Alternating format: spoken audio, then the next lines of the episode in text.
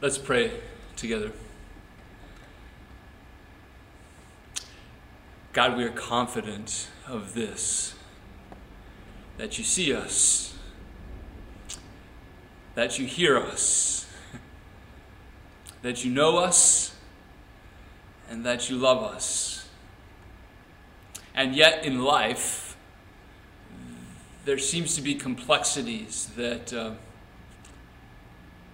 cause us to uh, question, that cause us to doubt, that cause us sometimes even to desire you more. So we, we pray, uh, I pray over this your people today, that you, as our Father, who is indeed in heaven, whose indeed his name your name be hallowed. We pray together that your will be done here on earth as it is in heaven. Uh, God, that your will would be done in our lives. God, that you would empower us to surrender to you wholly. God, in that we, we pray in these times that you uh, build our patience build our prayer life, uh, build our devotion to you, as we indeed even intercede on behalf of others. And there are so many, God, that we lift before you, those who are in health scenarios that uh, are scary, uh, those who are in grieving places because of death, those who are uh, needing strength because of long work hours in uh, really risky places. God, for uh, people who, indeed, in financial stress, wonder uh, how this is going to all work out. God, even for our leaders who make the decisions on a daily basis with regard to uh, not only our health but our economy. So, in this, we come to you and we say, God, would your will be done? And may it even today be that we can hear from your word a word that would encourage us, that would grow us, that would nurture us in these days. We pray in Jesus' name. Amen. Well, it's uh, Mother's Day. So I, I, begin this morning with uh, the story of one of the most amazing moms in the Bible. Her name is Naomi. And I picked Naomi because she was also among the most heartbroken moms of the Bible. Uh, her story has, I think, some uh, relevance, therefore, in the uncertainty that we find ourselves in, whether that's with regard to the virus or the response uh, to the virus. Uh, there is a day in which we live that is uncertain and, in some cases, heartbreaking. And so her story, Naomi's story, has some re- relevance in the uncertainty that we find ourselves in. And yet, in that uncertainty, shows us who God is, uh, which fits this series that we have been in now for a few weeks, in looking to find the certainty of God even in our uncertain times. Uh, do you remember her story, the, the story of Naomi? Uh, it's found in the book of Ruth in the scriptures. Uh, Naomi and her husband Elimelech um, and their two sons move from Bethlehem uh, to the country of Moab because there's a great famine in the nation of Judah. And so uh, the family picks up Elimelech, Naomi, and their two sons, and, and they move. And we're told not long after they arrived in the country of Moab that Elimelech dies. And after his death, they remain there in the country. Naomi, a single mom now, raising two sons. And we know that they stayed long enough, long enough in Moab that their two sons would indeed marry Moabite women. I, we're told in the scriptures that uh, at least 10 years have gone by, and then in that 10 years, uh, Naomi not only faces the uh, grief of the death of her husband, but then the grief of the death of both of her sons. And so her two daughter in laws, Orpah, there's a good name for any of you who are pregnant, Orpah and Ruth, are left with Naomi. And Naomi, in her overwhelming grief and bitterness, uh, uh, decides to leave to go back to Bethlehem. She hears that the uh, it's okay to go back and that there's provisions for her as she goes back. And so she excuses Orpah and Ruth for coming with her. They says, You don't have to come, you can stay in your homeland of, of Moab, uh, but I am going to go back. Well, you know the story. I think Orpah decides to stay, but Ruth goes with her. So, so, so let's review. Here, here's the story of Naomi. You leave the land that you've known all your life to go to a foreign land that has not been historically kind to your people. Your husband dies, your sons marry foreign women, and then your sons die. it's a place of despair.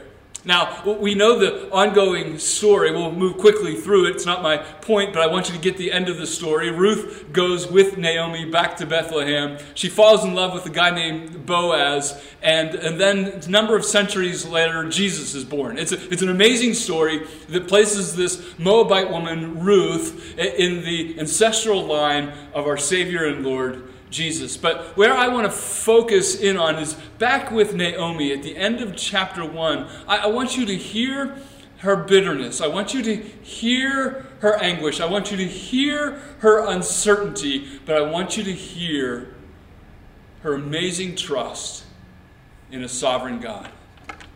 Sovereign. A big church word this morning that we're going to focus in on. It means supreme power supreme authority.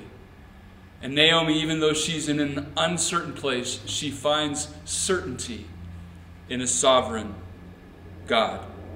I want to focus back at the verses at the end of chapter 1. We are told that when Naomi returns to Bethlehem, she changes her name to Mara. Why? Well, Naomi meant pleasant in Hebrew, and she wasn't feeling that way, so she changes her name to Mara, which means bitter. Mara says in verse 20, I have changed my name, listen to this, because the Almighty has dealt bitterly with me. I went away full, and the Lord brought me back empty. Why call me Naomi when the Lord has testified against me, and the Almighty has brought calamity upon me? Here's something. Uh, we understand that Naomi's grief is overwhelming, but here's something that Equally as overwhelming in this text is it is the Lord who has caused her grief. Four times in two verses, Naomi says this The Almighty has dealt bitterly with me. The Lord has brought me back empty. The Lord has testified against me. The Almighty has brought calamity upon me. It is the Lord who has done this. And listen, it is not conveyed, her bitterness is not conveyed as a complaint. Her, her name is not bitter because she is bitter against God, but rather because she has been placed in a bitter place by God. It actually portrays a surrender to God in a bitter place. And it really is astounding. It's why I list Naomi among the great moms of the Bible. If you're just joining us this morning, we have been in a mini series talking about the attributes of God, answering the question literally of who is God.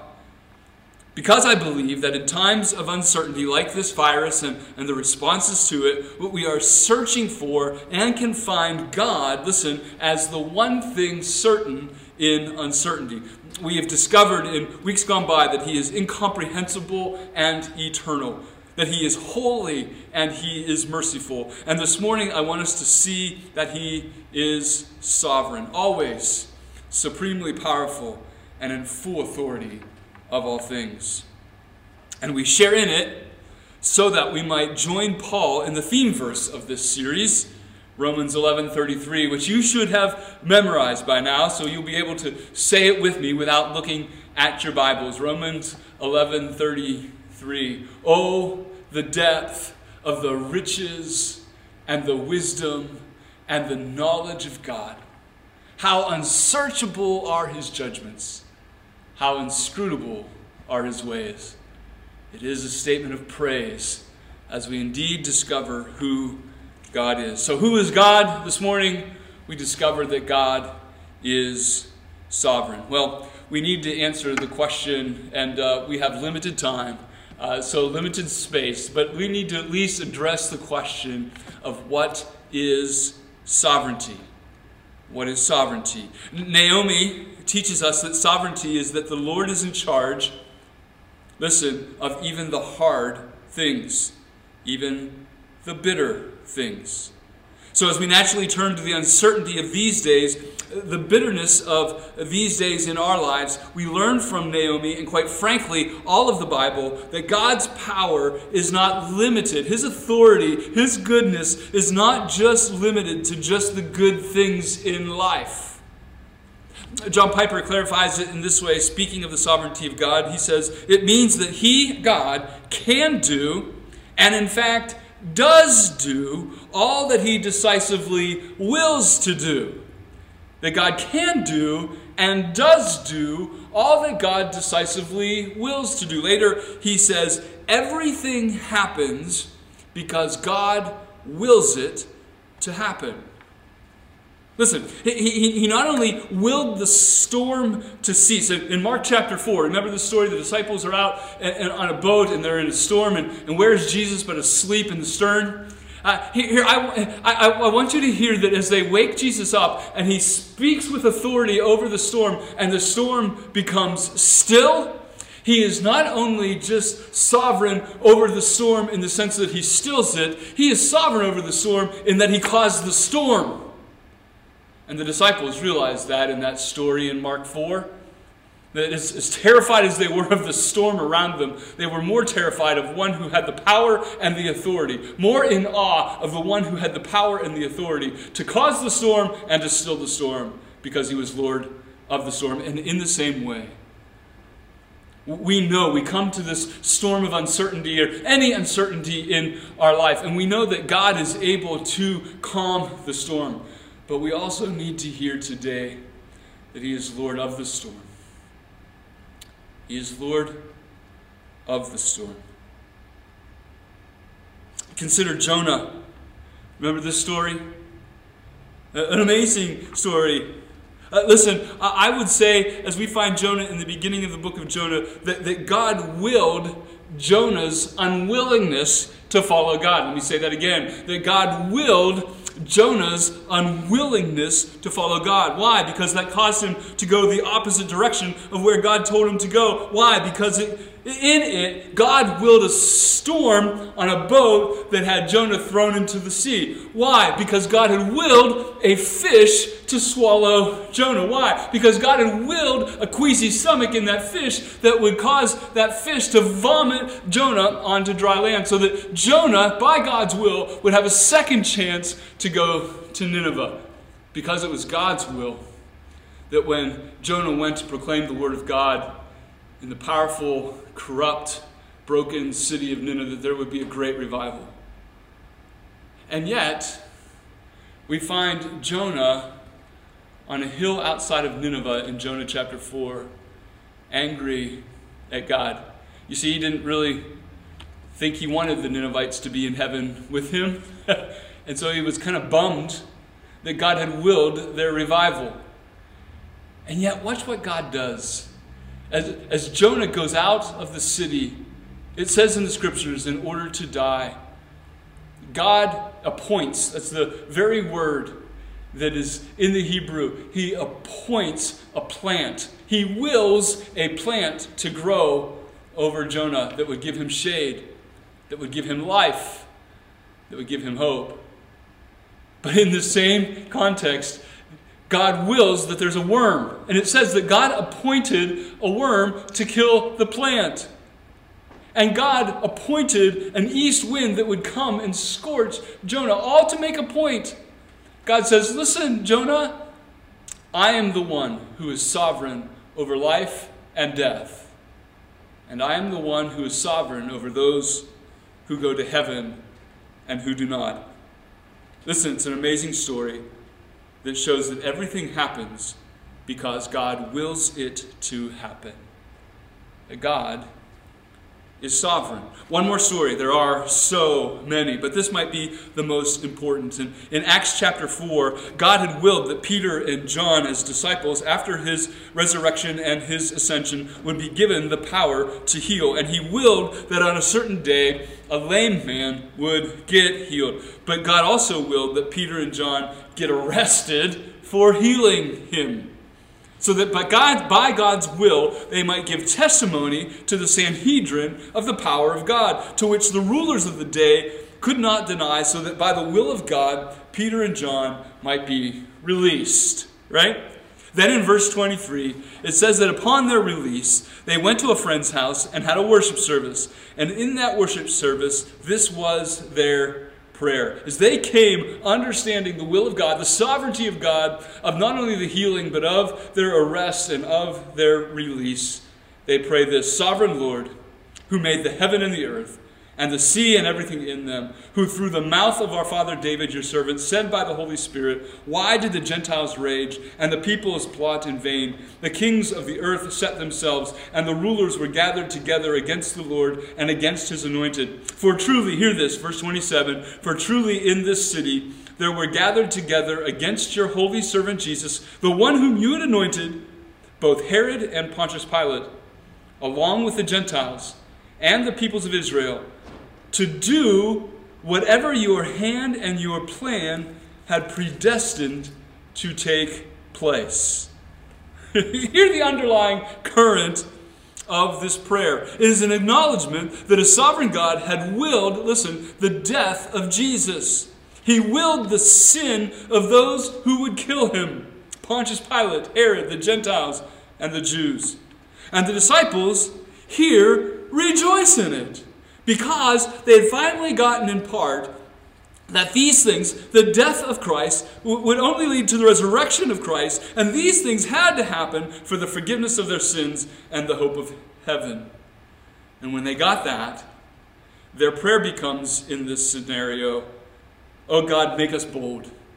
Would it be your will? Would it be that you would empower us in boldness to declare this gospel this gospel, this good news.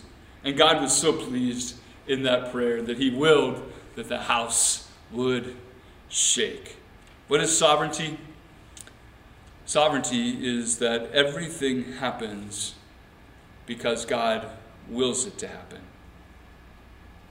What's your response to that? This would be a place that I would love for you to be in this sanctuary because I, I, almost would love to get your uh, voice responses to that very thing. What, what is your response? I hope in, in some measure you find in that immediate certainty in the uncertainty of your life, knowing that God has not been absent in it, that there is nothing in your life that has happened that God has not been uh, eternally and abundantly and sovereignly present in it. But even more, that He's been in control of it that no matter what the storm, He's held you in the very storm that He has brought. So I hope in some measure you find immediate certainty in the uncertainty. But, but many of us, many of us will find this truth that God wills everything as messy. It feels messy, doesn't it? I mean, a quick reflection of your life could turn to a number of things that just don't seem right about God doing in your life, God willing in your life. An unexpected death of someone that you love, being a victim of someone else's sin.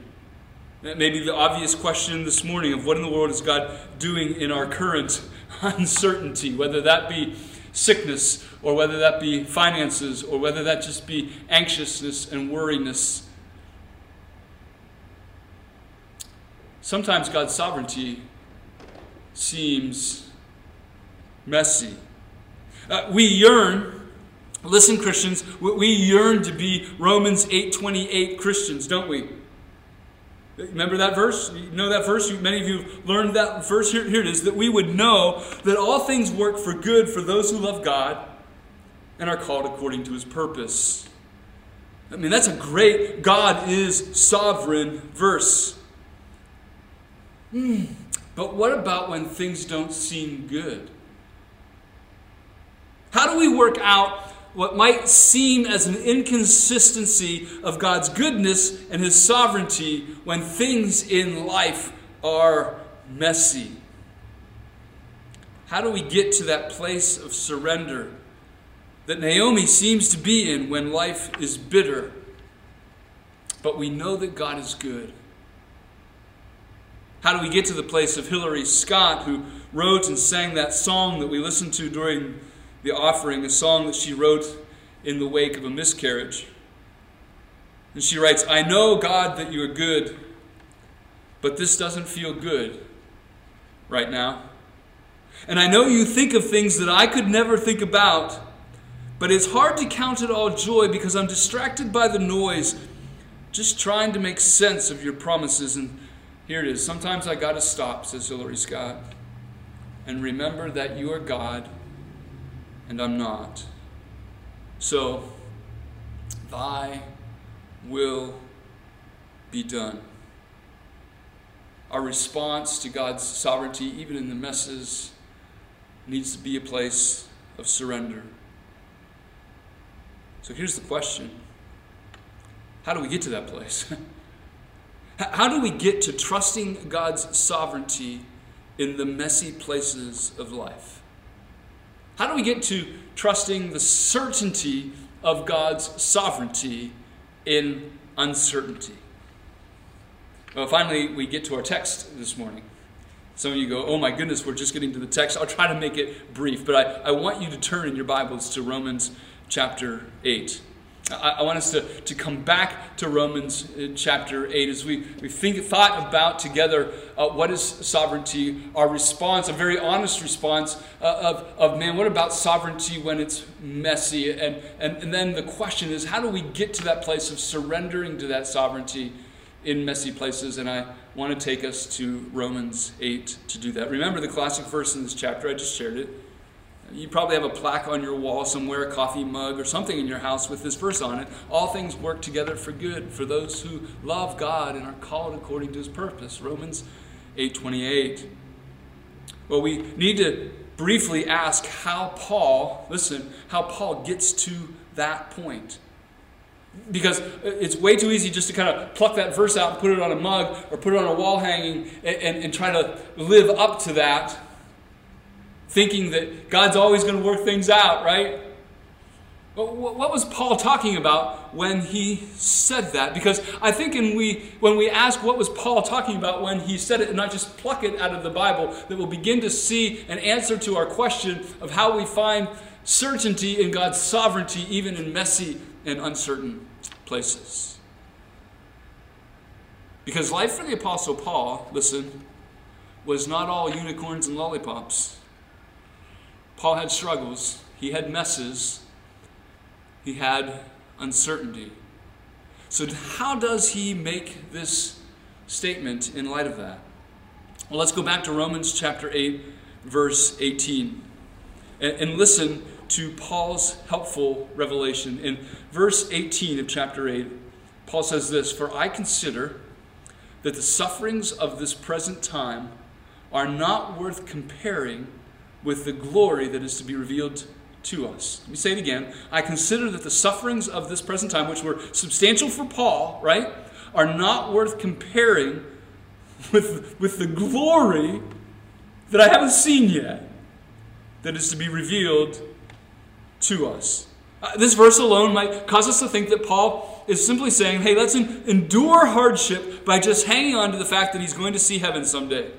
But as we move forward in this text, that is not all that he is saying. Listen, he builds on that in verses 19 through 25. Let me read them for you. For the creation waits with eager longing for the revealing of the sons of God. For the creation, listen, was subjected to futility.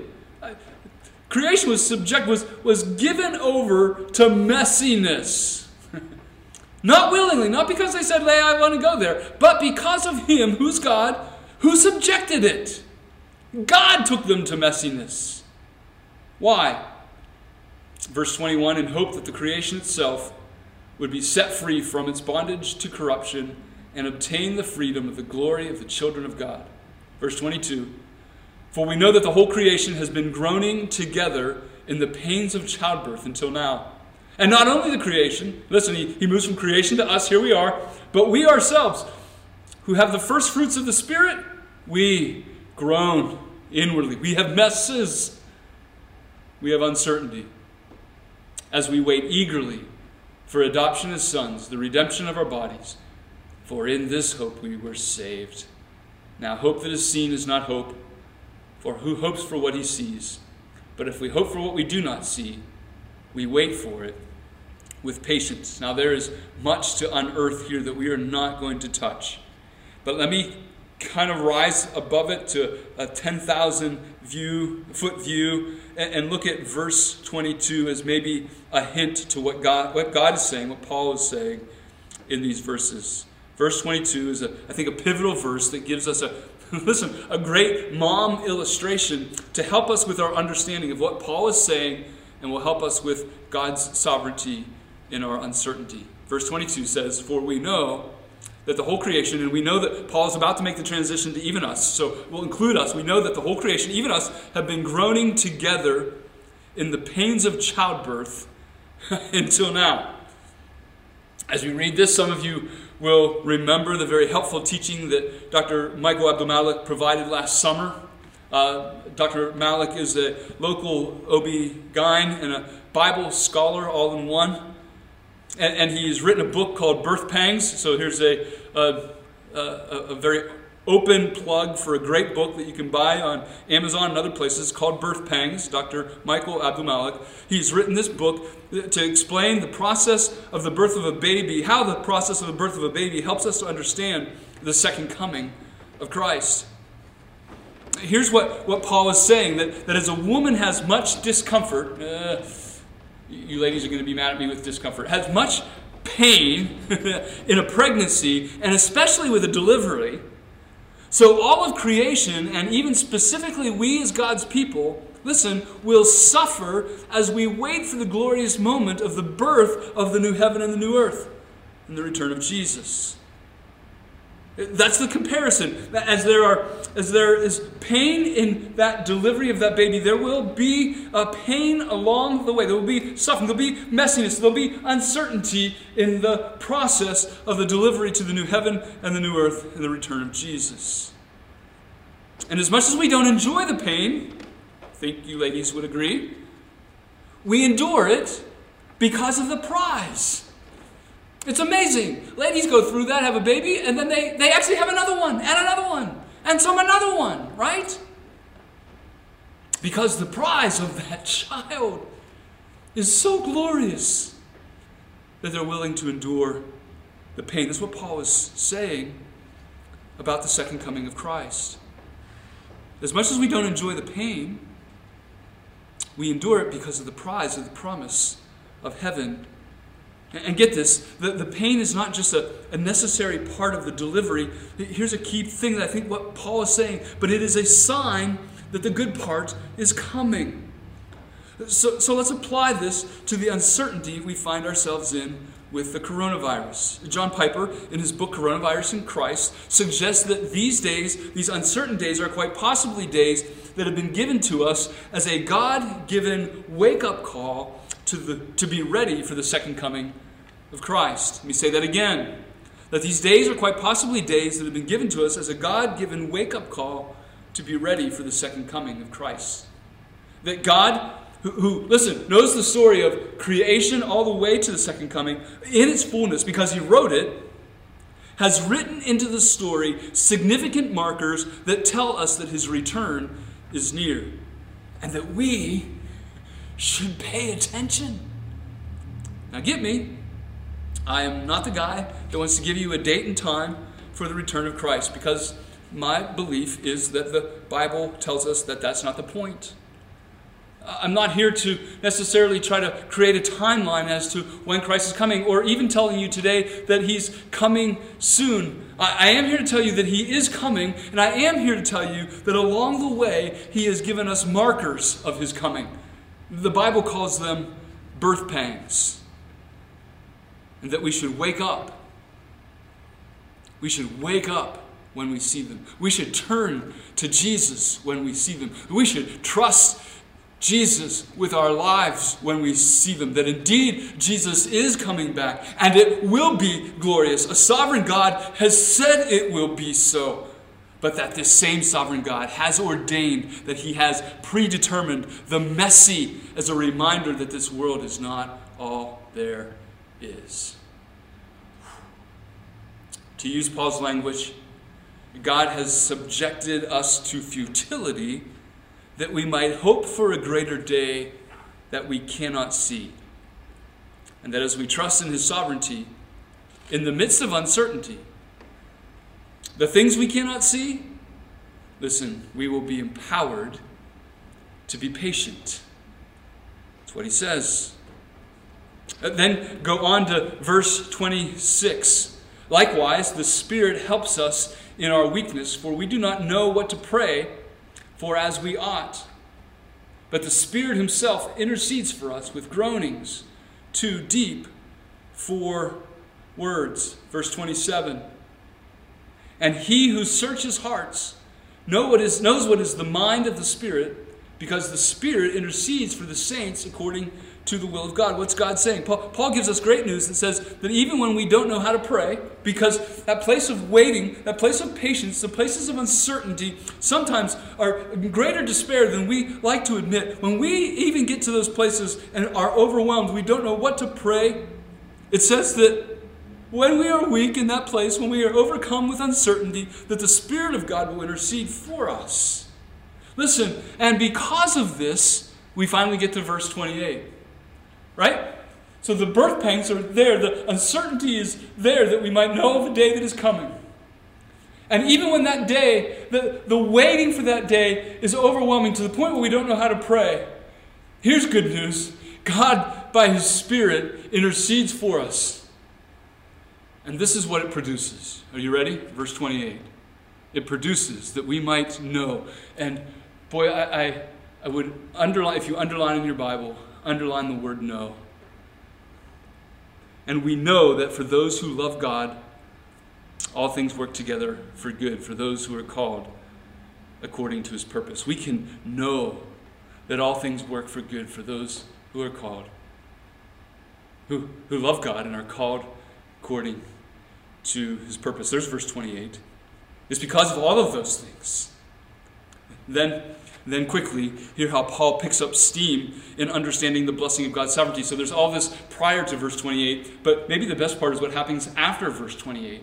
Because he goes on and he says, For those whom God foreknew, he also predestined to be conformed to the image of his Son, in order that he might be the firstborn among many brothers. And those whom he predestined, he also called, and those whom he called, he also justified, and those whom he justified, he also glorified. God is talking about our salvation, and there's much to say, but listen, I just want you to hear the momentum that when we know that, that all things work out for good for those who love God and are called according to his purpose. This is why, because it is the sovereign God who has made markers of his second coming, but it is that God who has saved us, whom he has predestined. And as he's predestined, he's called. And as he's called, he's justified. He's made us right with God. And those whom he justified, he has this promise that the birth pangs will reveal the glory, that this momentary affliction will lead us to a place of glorious resurrection, and eternal life. With God, God has done that. And then listen to the confidence of Paul starting in verse 31. Listen to Paul's response to sovereignty at this place, right? So here, here begins our lesson of our response to sovereignty. What then shall we say to these things? Hear the question.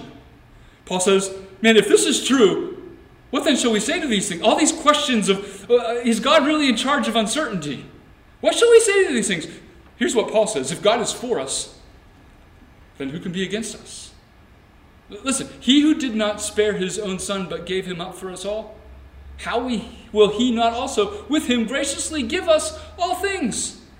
If you don't get that, here's another question Who shall bring any charge against God's elect? Well, here's Paul's answer it is God who justifies.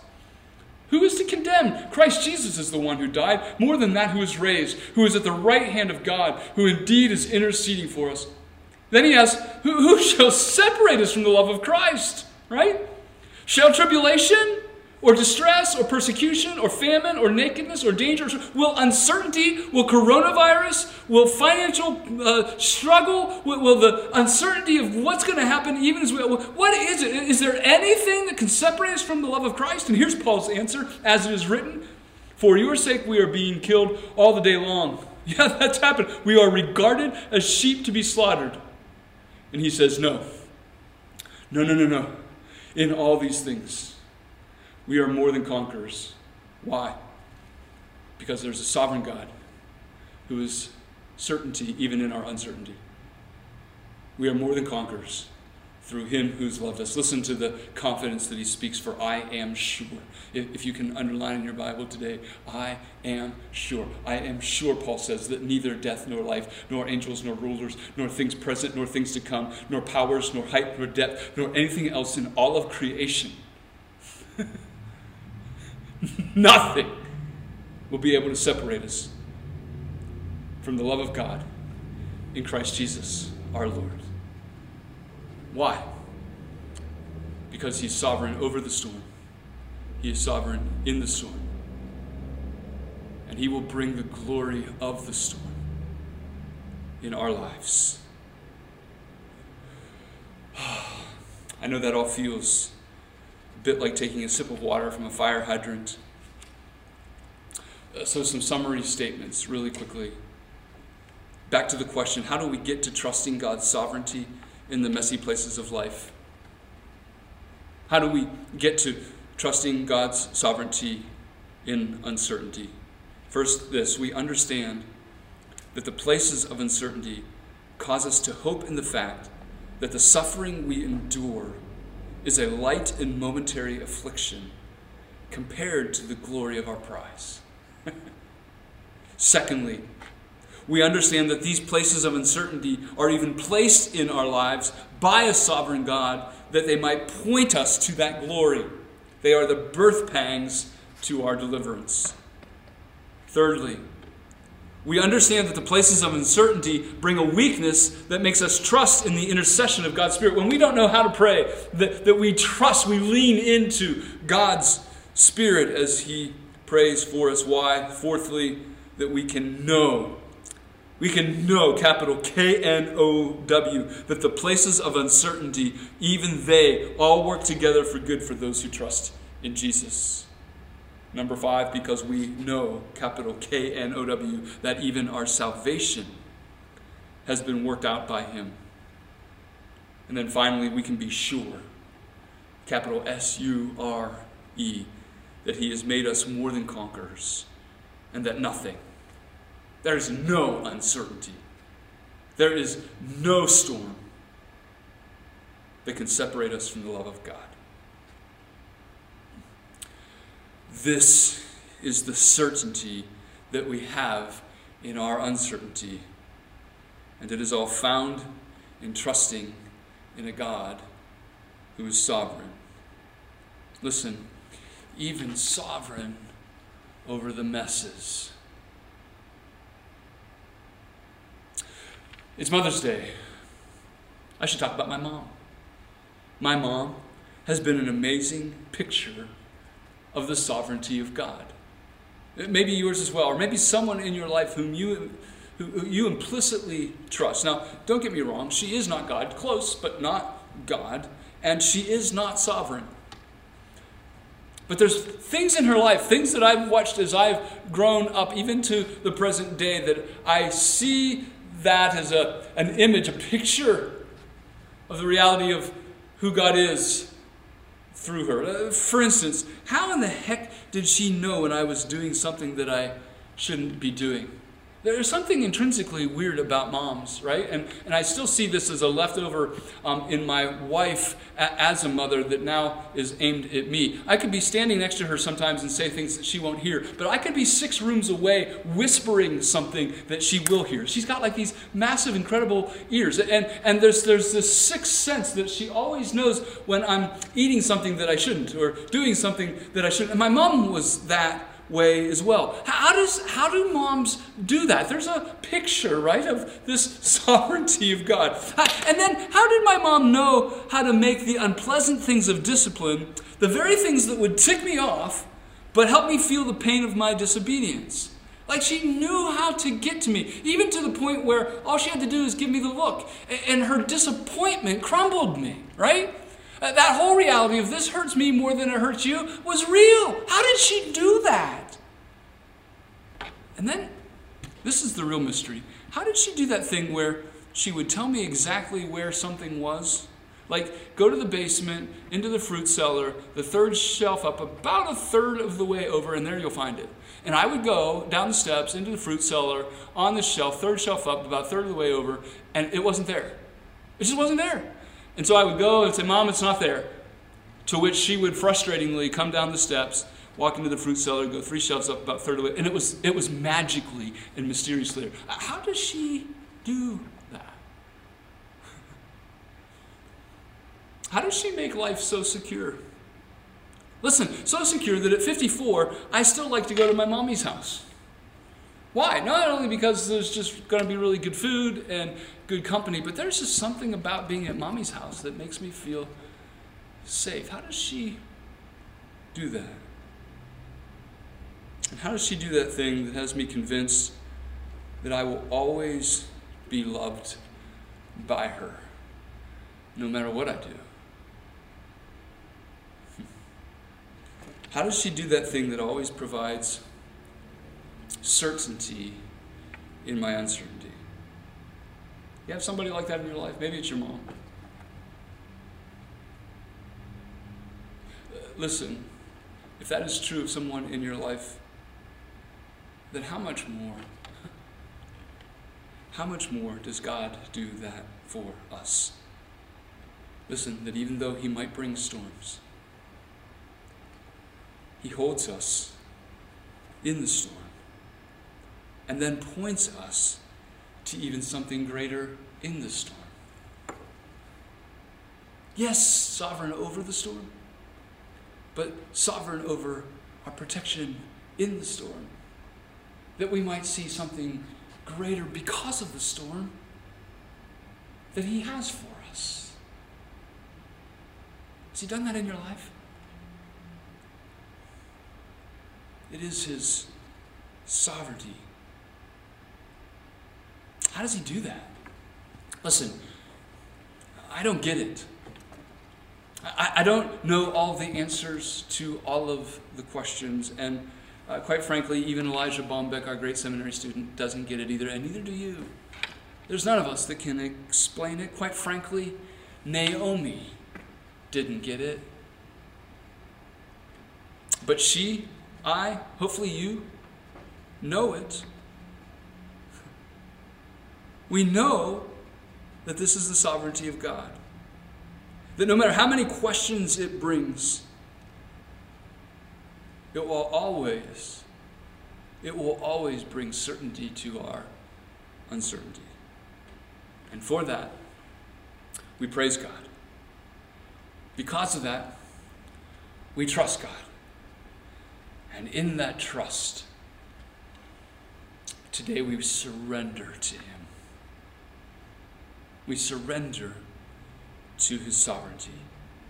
And we say, God, your will, your will be done. Let's pray. God, I know even in this message, we stir things in our hearts. We stir questions, we may stir pain. We might even stir uncertainty that we may have forgotten about. but I am certain of this. And I pray, God, that by your Spirit, even now in people's living rooms or bedrooms or wherever they are, that by your Spirit you would minister to those places that bring questions. Not that there's answers to questions, but there's certainty that in your sovereignty, you have never left, you have never forsaken, and indeed even using the uncertainty to show the greater glory of what you're going to do in our lives. Pray that you do that. Pray that you do that in me. Pray that you do that in us. That we might be your ambassadors to a world of uncertainty. Of one thing that is certain, and that is that you are in control. And that we together might surrender all to that sovereignty. Mm, I pray. And I pray in Jesus' name.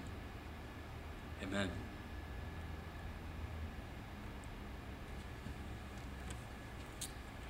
Why don't you join me in singing a great song? It's an adaptation of the hymn I Surrender All, but it's still such a great song. Declaration of our surrender to an amazing God who says that there is nothing, nothing that can separate us from his love. Let's sing together.